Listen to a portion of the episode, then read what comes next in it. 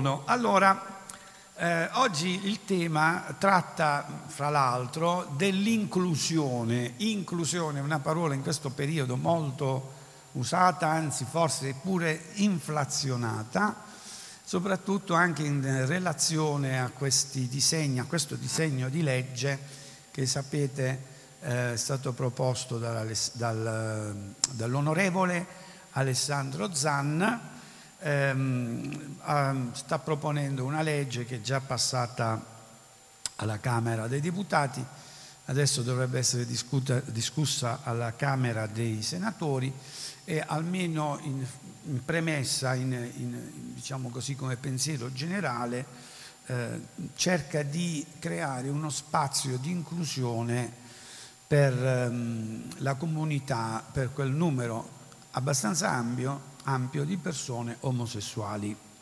E quindi lui vuole fare questa legge, vuole, ha proposto, vuole che passi questa legge che eh, si muove in due direzioni, una una maggiorazione di pene per quelli che discriminano e quindi eh, quando parliamo di pene tra, appunto trattiamo un problema di carattere penale, c'è la prigione oltre che delle sanzioni e poi anche introdurre una specie di trasformazione culturale della società in cui la, le coppie, eh, non soltanto le coppie, ma la condizione di essere degli omosessuali venga pienamente accettata e anche in un certo senso eh, ecco, propone che siano lasciati quegli spazi utili a che le persone siano educate ad accettarla. Questo è in filosofia. Eh, non sappiamo quello che sarà di questa legge, ci sono molti ostacoli, a torto e a ragione, con buone e pessime motivazioni. Sapete che è intervenuta pure la Chiesa cattolica eh, reclamando i suoi diritti derivanti dal, dal concordato. Il Presidente della Repubblica e il Presidente del Consiglio hanno detto no, questo è uno Stato laico, a me piacerebbe parlare un po' di come l'Italia sia laica. Se tu vai in un, in un um, ospedale, che trovi? Trovi le suore, giusto? Eh, se vai a San Giovanni Rotondo sono tutte suore. Eh, se provi a vedere le case di riposo da chi sono condotte, sono tutte fondazioni eh, cattoliche. E c'è ancora l'ora di religione che doveva diventare storia delle religioni, eh, però di solito è tenuta dai preti non è tenuta, io ad esempio avrei potuto prendere un bello stipendio se mi avessero consentito eh, di, di, fare ora di religione, però eh, ci dice che questo, si dice che questo Stato sia laico, la verità è che non è. C'è, sapete, c'è un fatto in filosofia e uno statuto materiale. Lo statuto materiale ci dice che la Chiesa cattolica è perfettamente inserita nella società, anzi ne determina tanti aspetti. Però tornando al tema inclusione, alla fine ci accorgiamo, in, in ultima analisi, che l'inclusione prevede, quella buona, di non dover escludere gli altri. Se includiamo, non dobbiamo includere per escludere. Ovvero, facciamo finta che, avete presenti i tram, no?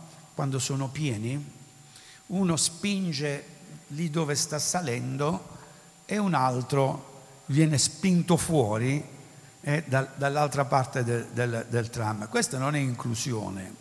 Inclusione, guardate, è un termine che prevede veramente la capacità di dover creare degli spazi rinunciando un po' ai propri. Perché se noi non lasciamo liberi degli spazi, come potremmo includere Ehm, ecco perché di solito, sapete, le comunità, le chiese, proprio i locali, dovrebbero essere molto più grandi di quelle che la capacità, anzi più che capacità, del numero delle persone, per poter includere. E soprattutto, questo in un altro aspetto, non nell'aspetto logistico della, della, del locale, bisogna saper includere quelli che magari non sono proprio allineati al nostro modo di pensare, e questo significa creargli degli spazi e quindi rinunciare a qualcosa che per noi può essere estremamente importante. No?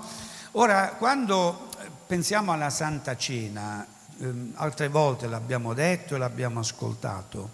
Il giorno della Santa Cena Gesù dette il pane a Giuda che l'avrebbe tradito, eppure a Pietro che l'avrebbe rinnegato e a tutti gli altri che nel momento difficile si fecero prendere dalla paura e scapparono via, tranne Giovanni.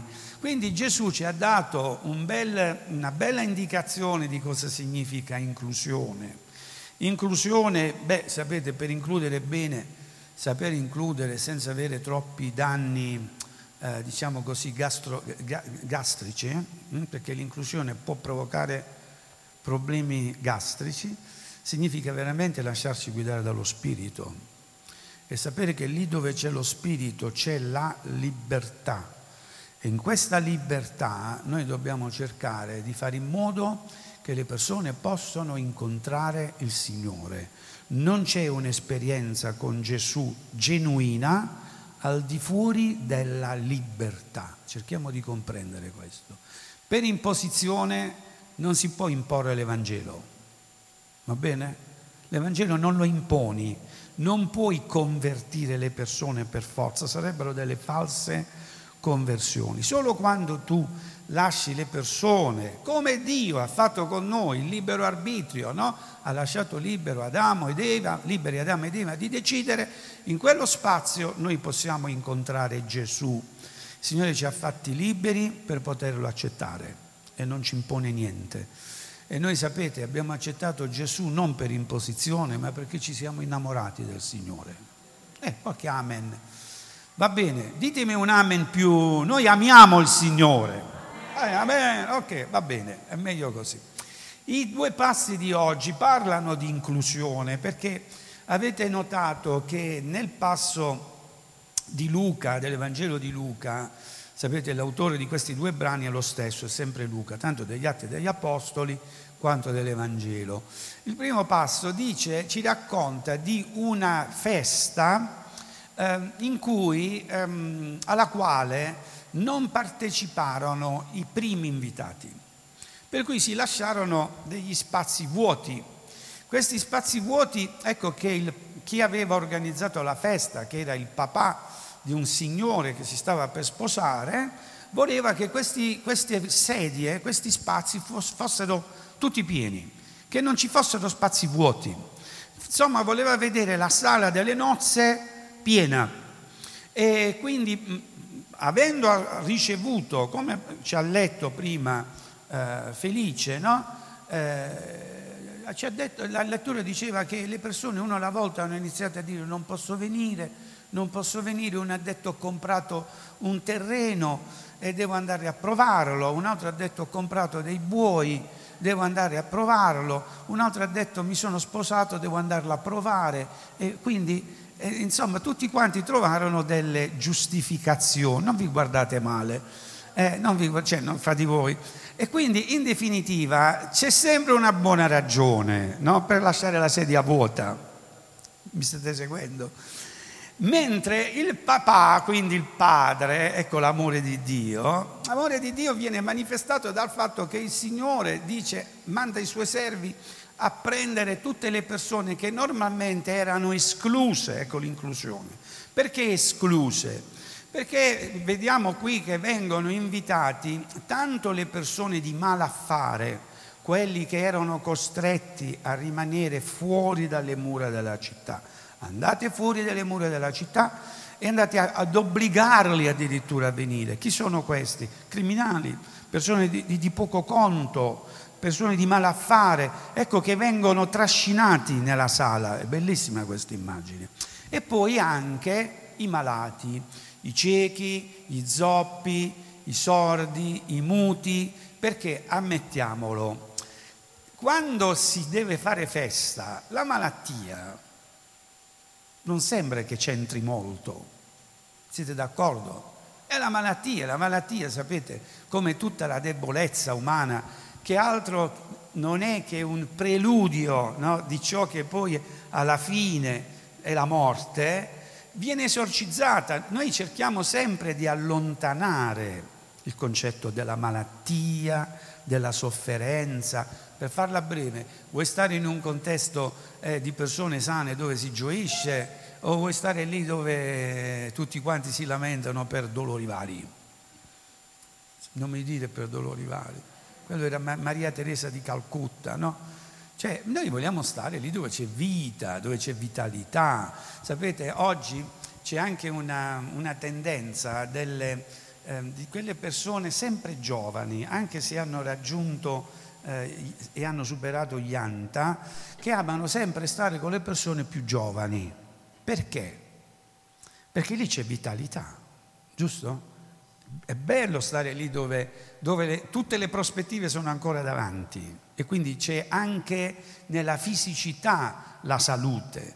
Noi oggi cerchiamo di esorcizzare la malattia, ma non solo oggi, anzi oggi magari abbiamo già avuto una evoluzione del pensiero, perché proprio grazie a Gesù, Gesù ha detto che la malattia non è qualcosa che ti deve escludere, anzi la tua malattia diventa un mio problema e c'è l'inclusione del malato.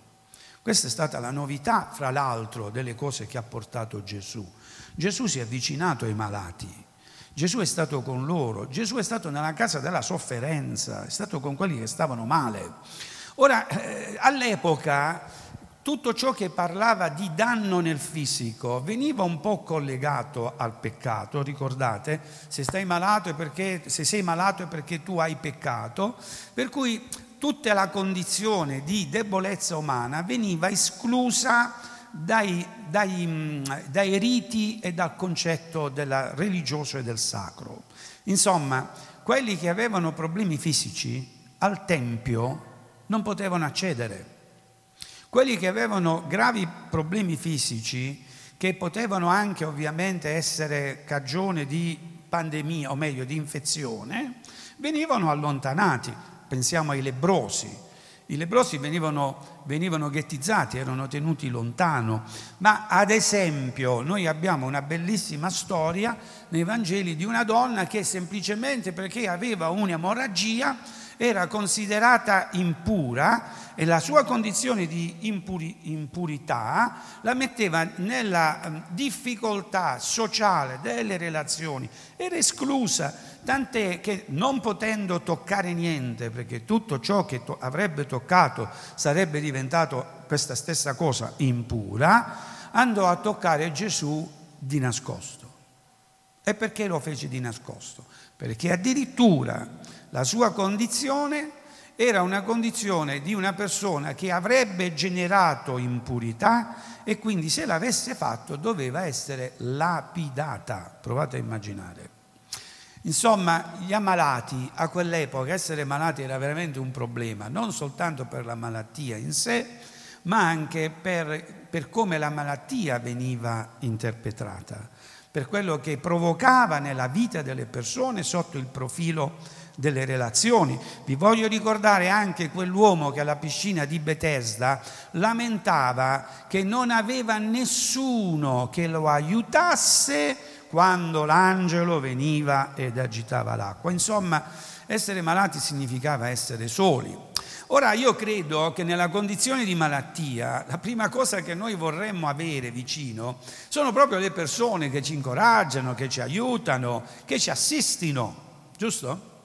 Eh, vorremmo essere aiutati e soprattutto sotto il profilo spirituale vorremmo che un sistema religioso, proprio nel momento della difficoltà e non solo della malattia, intervenga in nostro favore, ma che la legge mosaica, la legge mosaica diceva che le persone malate dovevano rimanere fuori, lontane dai riti, perché esse stesse nella condizione mostravano in un certo senso la decadenza eh, del, del, corpo umano, no? quindi c'era, come dicevo, l'idea dietro del peccato.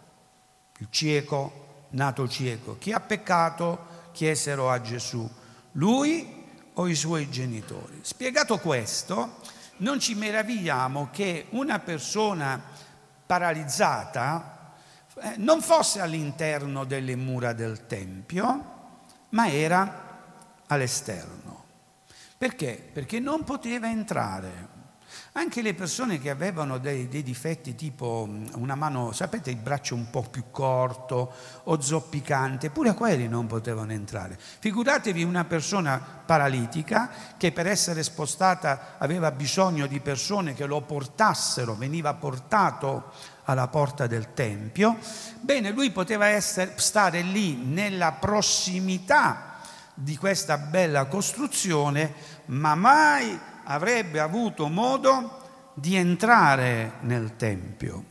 E parlando ancora un po' del tema, un po' più in generale di inclusione, ricorderete eh, quell'uomo, l'eunuco di Candace, il quale eh, era andato a Gerusalemme, però non era potuto, non, non era entrato nel Tempio. Perché? Perché la sua condizione nella sfera sessuale di diversità non gli consentiva di entrare nel Tempio. Ricordate? Insomma, è un fatto di cui la Bibbia è abbastanza chiara, ce la spiega questa situazione. C'era tanta tristezza nella vita di persone che avrebbero voluto entrare, invece gli veniva detto tu non puoi. Ma perché non posso? Perché il tuo fisico, cioè la tua stessa natura, il tuo soma, il tuo corpo, che siamo anche noi, noi siamo anche il nostro corpo, giusto? Non siamo soltanto spirito e anima, noi siamo anche questo corpo la tua condizione non ti consente di accedere. E allora è ovvio che questa storia questo, di questo miracolo, e la, la cosa bella è eh, questo, mh, diciamo, questo approccio dell'Evangelo, questa novità dell'Evangelo che entra in modo miracoloso per cambiare le situazioni e non soltanto nel senso allegorico, ma nel senso reale, questa persona fu guarita. E fu guarita e la prima cosa che poté fare finalmente era fare quel passo in più oltre quella porta del, dei confini del Tempio che lo mettesse nelle condizioni finalmente di vedere ciò che non aveva mai potuto vedere prima. Sono belli i miracoli del Signore. Io questa mattina vi voglio parlare dei miracoli perché la testimonianza del regno di Dio è stata portata oltre che dalla predicazione della parola, da due aspetti, da due fenomeni. Uno è i demoni venivano cacciati e l'altra i malati erano guariti. È cambiata questa testimonianza? No, la testimonianza rimane la stessa, sono cambiati i cuori degli uomini. Perché guardate, il cuore dell'uomo, e qui ci metto pure il mio, no? Eh, beh, noi abbiamo sicuramente mantenuto una fede che ci dice che il Signore può fare ogni cosa. Amen. Io penso che tutti quanti noi siamo d'accordo su questo. Dio è l'Onnipotente e può fare ogni cosa. Poi c'è un'altra fede alla quale noi siamo chiamati, una fede di cui la parola ci dice senza la quale noi non possiamo piacere a Dio, attenzione, ed è quella fede che ci porta a dire non solo credo che il Signore lo può fare, ma io credo che il Signore lo farà, che è un altro passo in più. E qui io parlo per me, ehm, ho mantenuto ferma la fede sull'onnipotenza di Dio, mi creo tanti dubbi, la mia vita, diciamo così, mi ha portato tante volte a nutrire dubbi sul fatto che il Signore avrebbe fatto miracoli. Io, scusate, sapete che sono sempre sincero, quindi le cose ve le, ve le dico come come le ho nel cuore. Tante volte ho dubitato che il Signore avrebbe fatto qualcosa, però volete sapere, tante altre volte il Signore mi ha stupito e mi ha detto, hai visto, non ci credevi e io l'ho fatto e io ho dato gloria a Dio. Sapete, alla fine il Signore ha sempre ragione. Il Signore è sempre lì che, e questa è una cosa meravigliosa, che anche quando noi siamo in confusione, non comprendiamo le cose, arrivi il momento in cui le cose diventano chiare, è il Signore che te le spiega, un po' come dicevamo domenica scorsa nel rapporto fra Dio e Giobbe, e alla fine tu avrai sempre modo di dire, Signore, io avevo udito parlare di te, ma adesso gli occhi miei t'hanno veduto. E quante volte avviene questo nella nostra vita? Sempre. Tante quante sono le volte di cui il Signore ci insegna a fare numero per il perdono. 70 volte 7. 70 volte 7 il Signore perdona la mia mancanza di fede, come lo ha fatto anche con i discepoli. Quante volte ha detto, eh, uomini di poca fede. Eppure avevano Gesù con loro, eppure Gesù aveva fatto tanti miracoli davanti a loro, eppure Gesù aveva anche profetizzato, ma nei momenti della difficoltà, in modo particolare nel momento della crocifissione, come dicevo prima, loro sono venuti meno. Perché? Lo dicevamo anche domenica scorsa, perché Satana chiede di vagliarci come si vaglia il grano. Quindi è una reazione. Quando la parola di Dio ci dice resistete a Satana, che cosa sta dicendo? Ci sta dicendo di continuare ad avere fede. Allora questa mattina vogliamo dire, Signore, io credo non solo che tu puoi, ma Signore che anche tu lo farai. Questo è importante.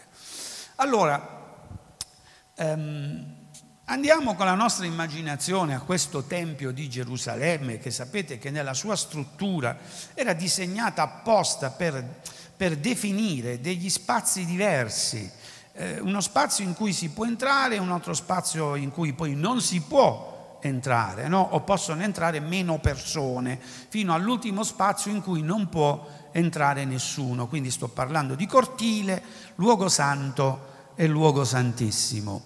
Dove era quest'uomo? Dove avevano messo quest'uomo? Quest'uomo era fuori dal primo spazio, cioè lo spazio dei sani, lo spazio dei normali, lo spazio delle persone che si possono dire di quella persona, è vero, per come lo vediamo, è accettabile al nostro modo di pensare. Ora, avendo spiegato che Gesù ha inteso superare questo modo di pensare la malattia, l'ha spiegato, no? ce l'ha detto, ce l'ha comunicato chiaramente.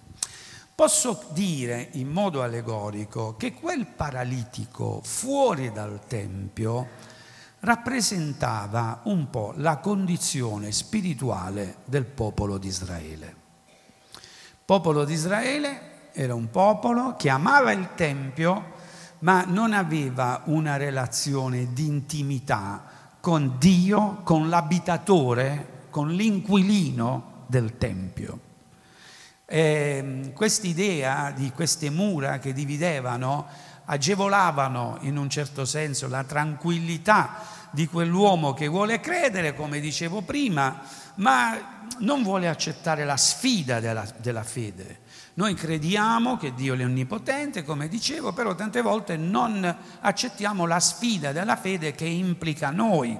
E questa era un po' la condizione del popolo di Israele, avevano un rito, eh, diciamo così, ben regolato da, le, da, leggi, si attenevano a quello che la legge diceva eh, il più delle volte, però ecco quella, quella relazione con il Padre è Gesù che ce lo dice, non l'avevano, tant'è che il Signore parlando ai farisei diceva voi dite che Dio è vostro padre o che Mosè è vostro padre, addirittura Gesù disse loro voi siete figli del maligno, immaginate. Insomma la condizione di quel paralitico era un po' la condizione del popolo di Israele, di quelle che così rappresentano le persone che credono ma non credono abbastanza, che vogliono ma pur volendo fare qualcosa trovano un impedimento. E di quelle persone che hanno, sono chiamate, quindi potrebbero partecipare alla sala delle nozze, ma c'è qualcosa dentro. Beh, quel qualcosa dentro l'abbiamo sentito, interessi diversi, mi devo sposare, devo comprare, devo lavorare, no? Così come ci ha raccontato Gesù con quella parabola, interessi diversi che ci fanno arrivare fino alla porta del Tempio. Però ci perdiamo il meglio, cioè quello che è nel Tempio. Rimaniamo fuori, a un passo, diremo così, diremo così, se, se abbiamo necessità o veramente volessimo è meglio che stiamo vicini e non che stiamo lontani. Un po' come quell'immagine dei credenti che si definiscono ancora evangelici. Ma sapete quanta gente si definisce evangelica e non va in chiesa da anni?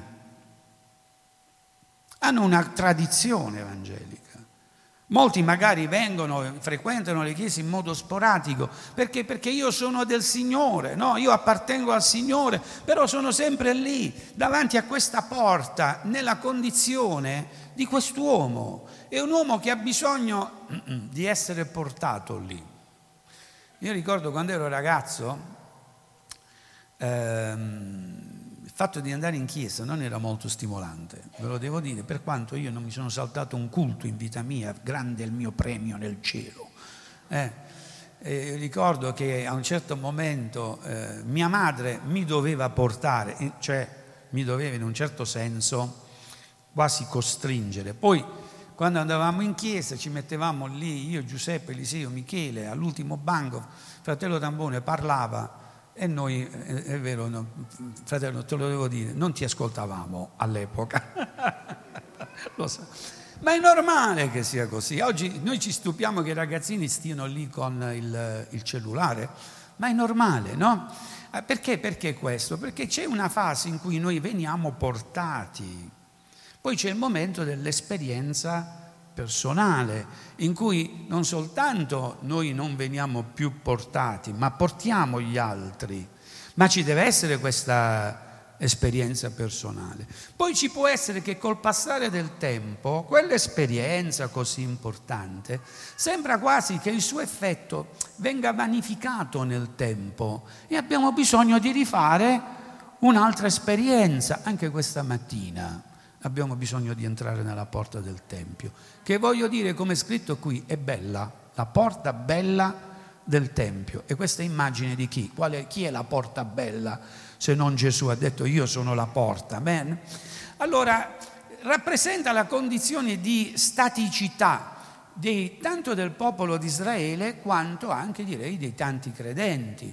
Eh, Luca, non, ehm, dicevo, è autore del, della, dell'Evangelo e anche degli Atti degli Apostoli, ha più volte utilizzato l'immagine del paralitico per parlare proprio di questa difficoltà a muoversi. Beh, un paralitico esprime questo. Ricorderete che uno dei primi miracoli che ci racconta Luca è il paralitico che viene portato davanti a Gesù facendo un'apertura fra le tegole. Un altro, un altro eh, diciamo, miracolo che ci viene raccontato è, come citavo prima, il paralitico alla piscina di, di Bethesda, ricordate?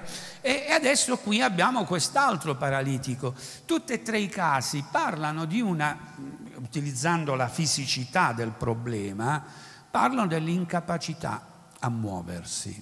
Il popolo di Israele era incapace ad andare avanti. Il popolo di Israele si era radicalizzato nella tradizione e non riusciva a fare quel passo in più. Che quel passo in più, beh, sapete, significa, prendendo l'esempio del, del paralitico a Bethesda, entrare nell'acqua e ricevere guarigione. Cioè, il passo in più è importante. Il passo in più significa entrare nel Tempio, il passo in più significa sentire da Gesù i tuoi peccati sono perdonati. Ricordate nel primo, primo miracolo. Insomma, siamo chiamati, è necessario fare dei passi in avanti.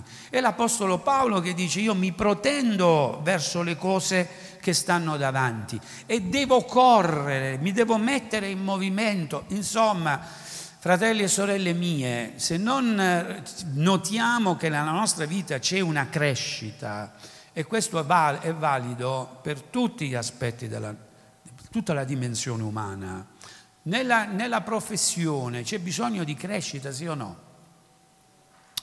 Allora, guardate, vi faccio un esempio. Um, oggi ci sono delle tecnologie per fare delle operazioni che sono molto più evolute, sono, sono state studiate negli ultimi dieci anni, eh, magari non è necessario più aprire, basta un sondino e il, il, chirurgo riesce a fare quelle cose che prima invece bisognava fare quando ti aprivano di qui fino a qui. Ora se tu vai a un chirurgo più anziano col Parkinson, il quale non ha fatto aggiornamento, che ti dovrà dire? Ti dirà apriamo. A me i chirurgi non sono mai piaciuti perché la prima cosa che dicono è andiamo a vedere, come andiamo a vedere? Quello invece che si è aggiornato, quindi che è andato avanti, molto probabilmente sarà più rassicurante, ti dirà guarda non è necessario che, ti, che ti, ti, prepari il pigiama e ti vieni a trasferire in ospedale, in due ore facciamo tutto e possiamo dire gloria a Dio quando ci dicono questo, due ore facciamo tutto, tu dici vabbè e facciamola questa cosa qui. Ma perché questo? Perché una conoscenza è stata alimentata da un desiderio di conoscenza, si è aggiunto qualcosa a ciò che già si aveva e il tesoro è cresciuto. Quindi è necessario riscontrare in tutti gli aspetti un miglioramento, un'evoluzione. Guardate, se noi non vediamo miglioramenti, la staticità non è, mm, come dire, la, la condizione ottimale, perché già la premessa a dire che cosa? Chi è statico? Siete mai stati a un funerale? Ecco, vedete quello che è nella bara e vedete chi è statico, non si muove. E tante volte nella Bibbia ci viene detto tu hai l'apparenza di essere vivo, ma in realtà tu sei statico, ok? Le abitudini, lo stesso modo di, eh, come dire, di, di, approcciare la parola di Dio. Alcune volte no, io mi accorgo che mh, mi pongono domande eh, dicendomi ma è scritto eh, che significa? Dico, guarda, a me non risulta che è scritto, però l'hanno sentito, l'hanno sentito per anni e quindi poi li vedo affannati a, cerche, a cercare il passo. Ma perché il passo non c'è? È perché per tanto tempo si è sentito una cosa e quella cosa nella Bibbia non sta scritta. Non so se, se, riesco a chiarire il concetto. Che significa questo? Significa che l'aggiunta, il voler aggiungere conoscenza a conoscenza non è stato implementato. E quindi non c'è crescita. Se non c'è crescita nella conoscenza della parola, non c'è nemmeno crescita nella comunione con Dio. Quindi noi dobbiamo imparare a, a imporci il fatto di fare un passo in avanti. Molto probabilmente quel giorno quel paralitico non sapeva che avrebbe avuto un miracolo. Era stato portato lì come tutte le altre volte e non ipotizzava quello che sarebbe accaduto. Però guardate, il Signore è intervenuto nella sua vita in modo miracoloso, in un istante, per fare in modo che lui potesse avere un progresso. Amen. E io penso, io parlo per me, che oggi devo chiedere progressi. Non basta quello che ho ricevuto.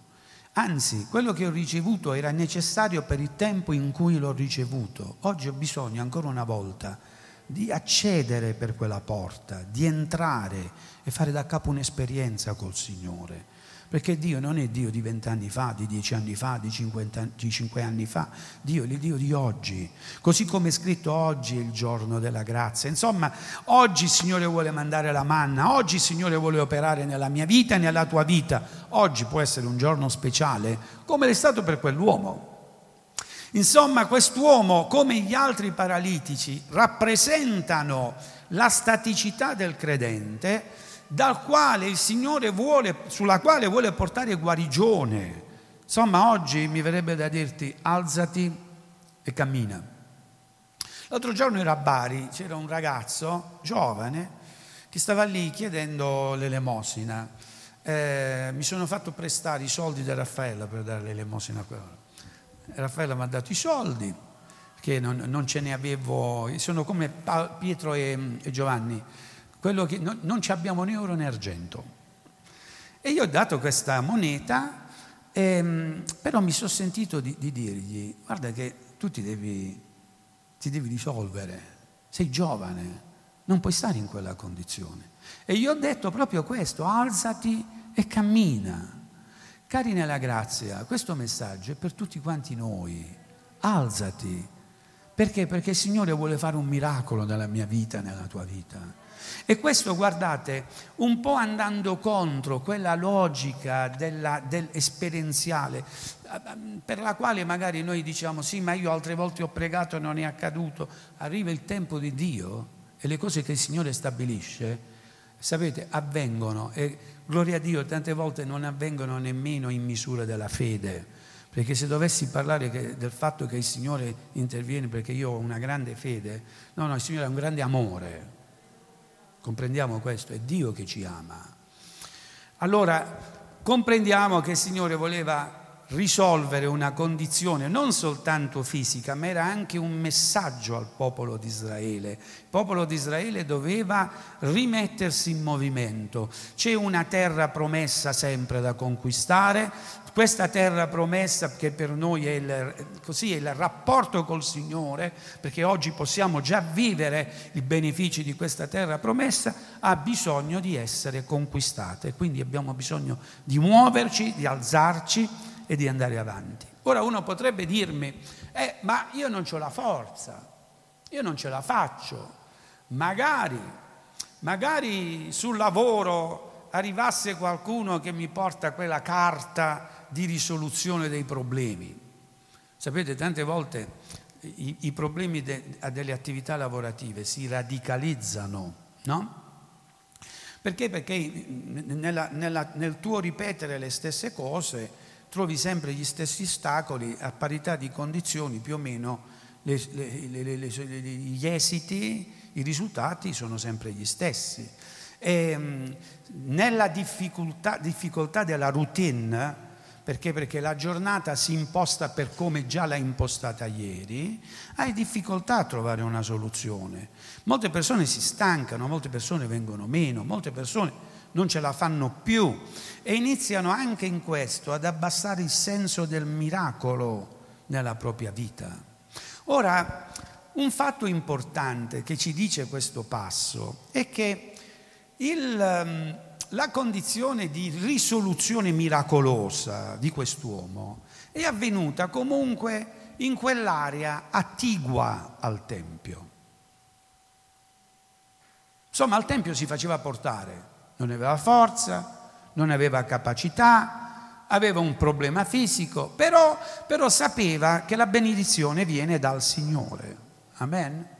Allora il mio invito, il mio consiglio è quello di impostare la tua vita tenendo sempre, questo l'abbiamo sentito un milione di volte, mettendo sempre al primo posto il Signore. E sapete, mettere al primo posto il Signore significa anche avere a cuore l'opera di Dio. Il Signore onora quelli che lo onorano. Ah, ma perché il Signore che fa? Non mi onora se io non gli do il contraccambio? No, è perché tu, prendendo quel modo di pensare, che è il modo biblico, quello di mettere al primo posto il Signore, tu non andrai mai in affanno nelle decisioni, nella, nella valutazione delle cose da fare. Perché? Perché la tua vita riposa nel Signore. Lo comprendiamo questo? Io non so se stai riposando, non nel senso del dormire. Quanto affanno nella vita delle persone. È scritto che il Signore arricchisce quelli che confidano in Lui mentre stanno dormendo. E che questo non significa di alzarti alle 11 la mattina, no? Ma attenzione, il Signore ti guarisce e ti sta dando forza, capacità mentre tu stai dormendo, ovvero Beh, sentite, il Signore ha già preparato la giornata di lunedì per te, se tu confidi in Lui. Ma hai bisogno di uscire dalla condizione di quest'uomo. Non puoi rimanere, è vero, anzi direi di più, molti sono paralitici lontani dal Tempio. Non vogliono nemmeno più farsi trasportare nelle vicinanze e rimangono paralitici lì, ancora più distanti. Quest'uomo già ci dà un'indicazione, che è quella di dire, beh, se devo scegliere un posto, un po' come Davide, Signore, è meglio un giorno trascorso sulla soglia della tua casa che mille giorni trascorsi altrove. È questo che dice la parola di Dio. Insomma, è sempre meglio stare lì avendo la possibilità di fare subito un salto nel Tempio perché siamo vicini. Insomma, avvicinati al Signore. Non ti allontanare da Lui. Dio non, non, non si allontana da noi, siamo noi che prendiamo un'altra posizione. E quindi bisogna che siamo lì dove le cose possono accadere. Il Tempio è un, tempio, un posto importante e sappiamo che i discepoli, nonostante diciamo, hanno ricevuto questa unzione dello Spirito, eh, questo messaggio nuovo da portare, comunque andavano al Tempio di Gerusalemme per predicare. Quindi era un posto di predicazione. Ecco, Pietro e Giovanni che alle tre di pomeriggio eh, vanno al Tempio perché quello è il momento in cui la gente si riuniva per adorare. Pietro e Giovanni sono due personaggi interessanti, prima di tutto perché sono uno, Pietro, eh, insieme a Giacomo eh, e suo fratello Andrea, era fra i più anziani. Pietro era, era anziano rispettivamente a, a Giovanni. Giovanni era un ragazzino e l'altro è più grande. E li vediamo insieme già dai momenti della crocefissione, perché sono Pietro e, e, e Giovanni che corrono insieme al sepolcro, ricordate?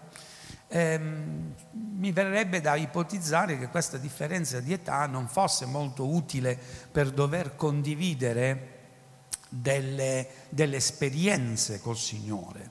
Qui apro una porta e la chiudo subito su quella che tante volte è la chiesa settoriale o la chiesa specialistica. Si dice questa è una chiesa per giovani e che tristezza, questa è una chiesa per anziani, no? E allora chiaramente io voglio andare alla chiesa per i giovani. E che fanno? Parlavamo prima di in, inclusione. No, tu sei fuori quota, vai via. Come vai via? Secondo me la gioventù sta qua. Nessuno dice amen tu, se sei vecchio a 20 anni, e ce ne stanno, io conosco molti vecchi di 20 anni e conosco molti giovani di 80-85 anni, lo sapete? Allora, eh, questa immagine però è vero, è bella, di, ad esempio nell'Evangelo di Giovanni ci viene detto che prima Pietro si era messo a correre, però poi era più grande, gli venne il fiatone. E Giovanni corse più di lui, però arrivò alla porta, della, alla, porta, alla pietra rotolata del sepolcro e lui non entrò e aspettò che arrivasse Pietro. Arriva Pietro e che fa? Pietro entra e allora entra pure Giovanni. Sono belle le esperienze che possiamo fare tutti insieme. Perché dico questo? Perché la staticità come la vitalità è contagiosa.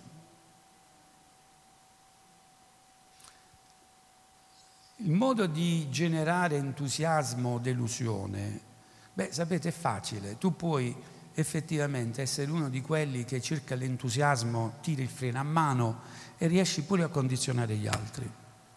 Invece puoi essere di quelli che invece il freno a mano lo toglie e inizia pure a, a spingere gli altri.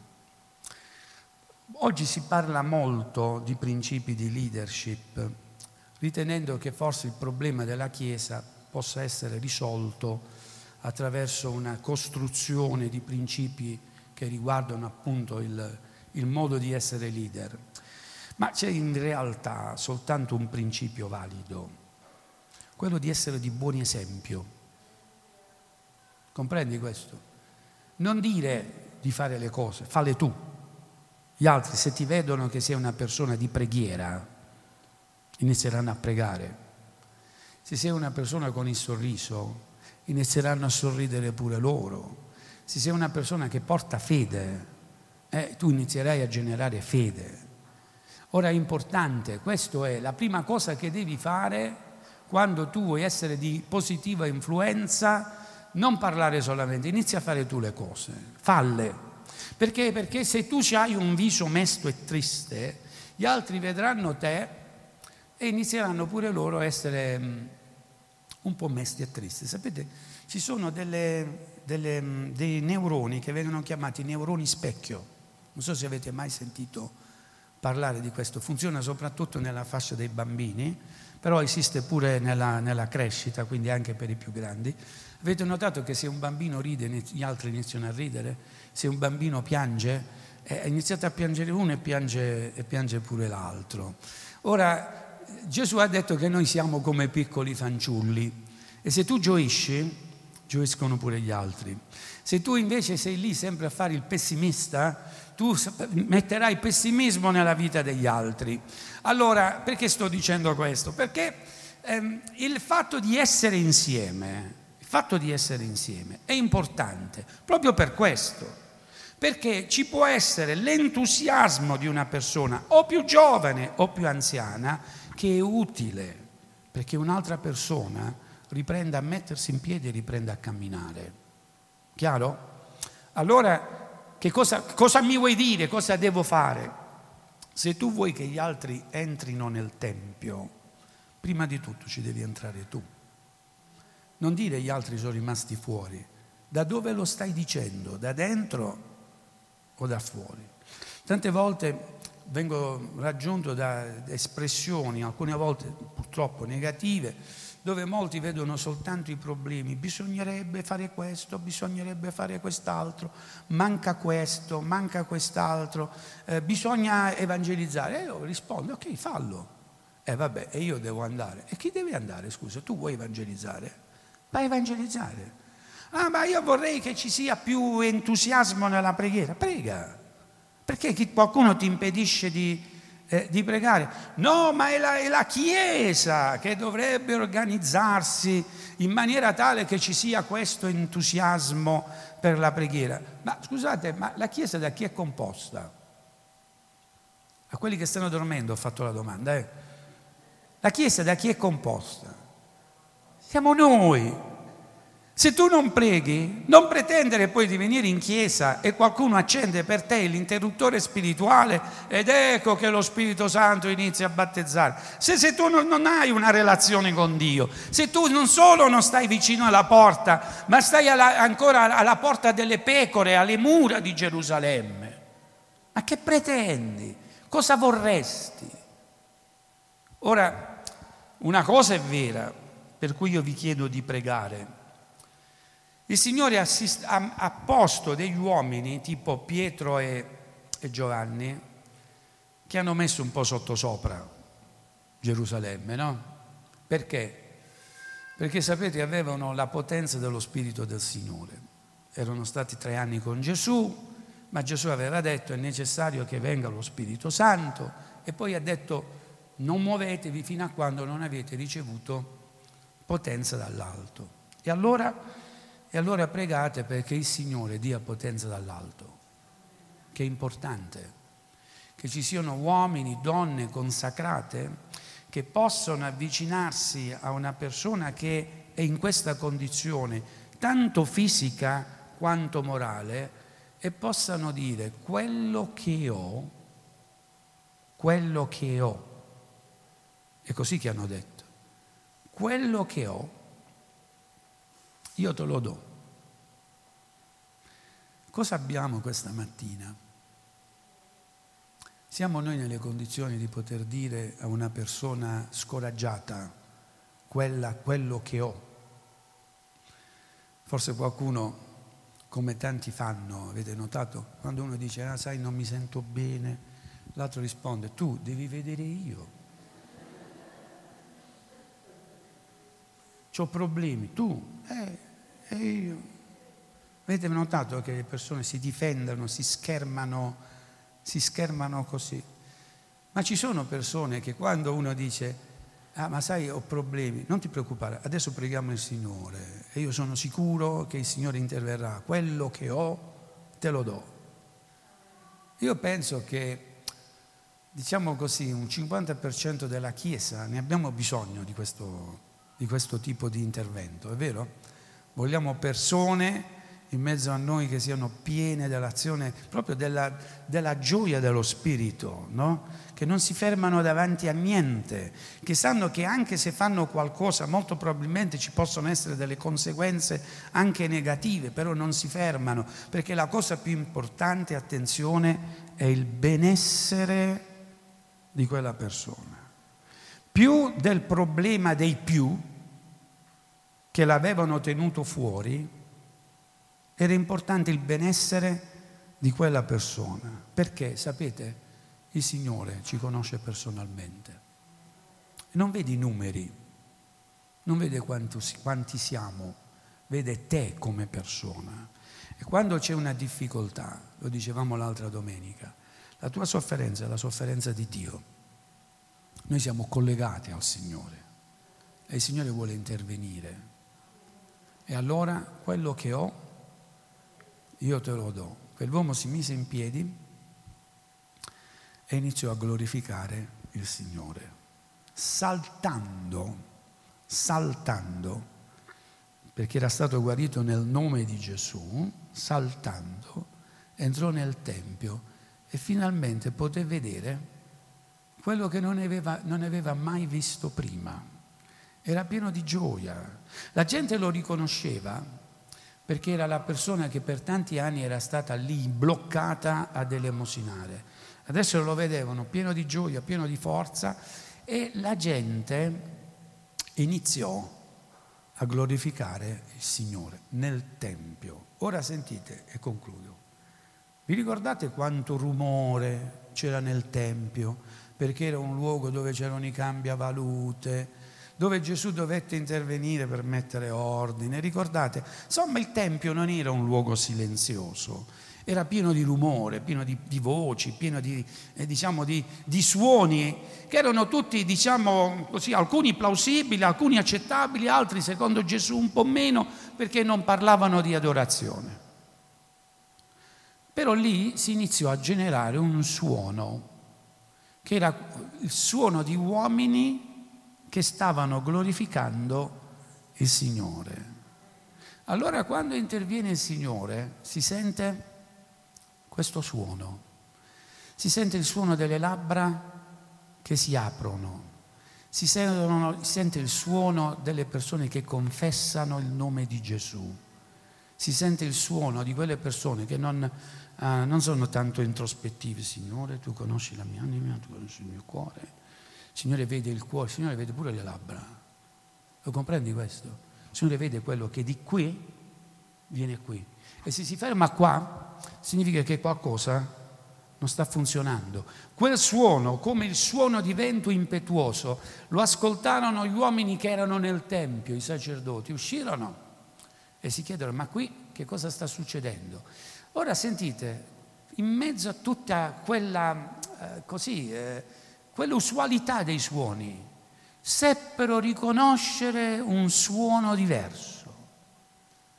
Quando c'è un suono che glorifica il Signore, le forze dell'avversario sono costrette a manifestarsi. Quando c'è la lode, perché in mezzo alla lode del mio popolo, dice il Signore, c'è la presenza, l'avversario è costretto a manifestarsi. Uno mi diceva, ma dove sono finiti gli indemoniati? No, non è dove è finito l'indemoniato, dove è finita la lode del popolo di Dio. Perché lì dove c'è la lode del Signore la presenza di Dio c'è e tutte le cose diventano chiare, nitide, scoperte. Mettiamoci in piedi. Alleluia. Gloria al tuo nome. Oggi voglio pregare per quelli che hanno una difficoltà nel fisico. È bello pregare per quelli che si, si affidano alle nostre preghiere. Amen. E come dicevamo, oggi vogliamo dire, Signore, noi crediamo che tu puoi fare miracoli. Dio non è Dio soltanto dei nostri pensieri, della nostra capacità di formulare idee, ma noi sappiamo che il Signore può fare ogni cosa, al di là di quello che noi pensiamo o immaginiamo. E non sono io, non posso essere io quello che limita l'azione di Dio. Questa mattina siamo qui perché vogliamo benedire i fratelli, le sorelle, perché ricevano miracoli. Amen. Così come abbiamo già pregato per la sorella di Felice, vogliamo continuare a pregare, ma se ci sono altre necessità questa mattina, vogliamo alzare la nostra mano e vogliamo dire Signore, tu conosci il mio fisico, la mia condizione, amen. E chiediamo al Signore di intervenire. Dio non è cambiato, è lo stesso ieri, oggi, lo sarà sempre in eterno. Basta una, una parola del Signore come uomini hanno detto a Gesù, basta che tu lo dica, Signore, e il mio servo sarà guarito. E noi così diciamo questa mattina, Signore, basta che tu lo dica. Amen. Signore, basta che tu rivolga il tuo sguardo e lo posi su queste persone che sono qui questa mattina. Signore, che miracolo nella loro vita. Così come quando Pietro ha preso per mano quella persona paralizzata, una forza è entrata dentro di lui. Non aveva mai sentito di avere le gambe, non aveva mai sentito di avere una spina dorsale, ma lì quando c'è stato quel tocco, la potenza di Dio è entrata in quell'uomo. E noi siamo nell'eredità di questa promessa, amen? Siamo nell'eredità. Non dire questa mattina ho tanto pregato e il Signore non mi ha risposto. Alzati, in senso spirituale, alzati questa mattina, rimettiti in piedi, entra nel luogo santo e gioisci e inizia, partecipa, contribuisci a un suono di lode e di adorazione. Non tenere le labbra chiuse, glorifica il Signore. Lascia proprio che le tue labbra iniziano a prendere uno spazio fisico, che un suono venga generato, un suono di lode a Dio, perché possiamo dire che Dio è degno di lode e di adorazione. Amen. Glorifica il Signore soprattutto tu che hai un problema nel fisico. Allontana il maligno questa mattina, sgrida Satana come è scritto ed egli fuggirà da te. Come lo sgridi, glorifica il Signore, di il Signore è la mia forza, il Signore è la mia parte. Vogliamo essere di quegli uomini, di quelle donne che usano le labbra per benedire il nome del Signore glorifica il nome del Signore, non, non, trattenerti anche con la mascherina, non fa niente, ma la, la tua voce è più forte, puoi dire Signore grazie per ogni cosa.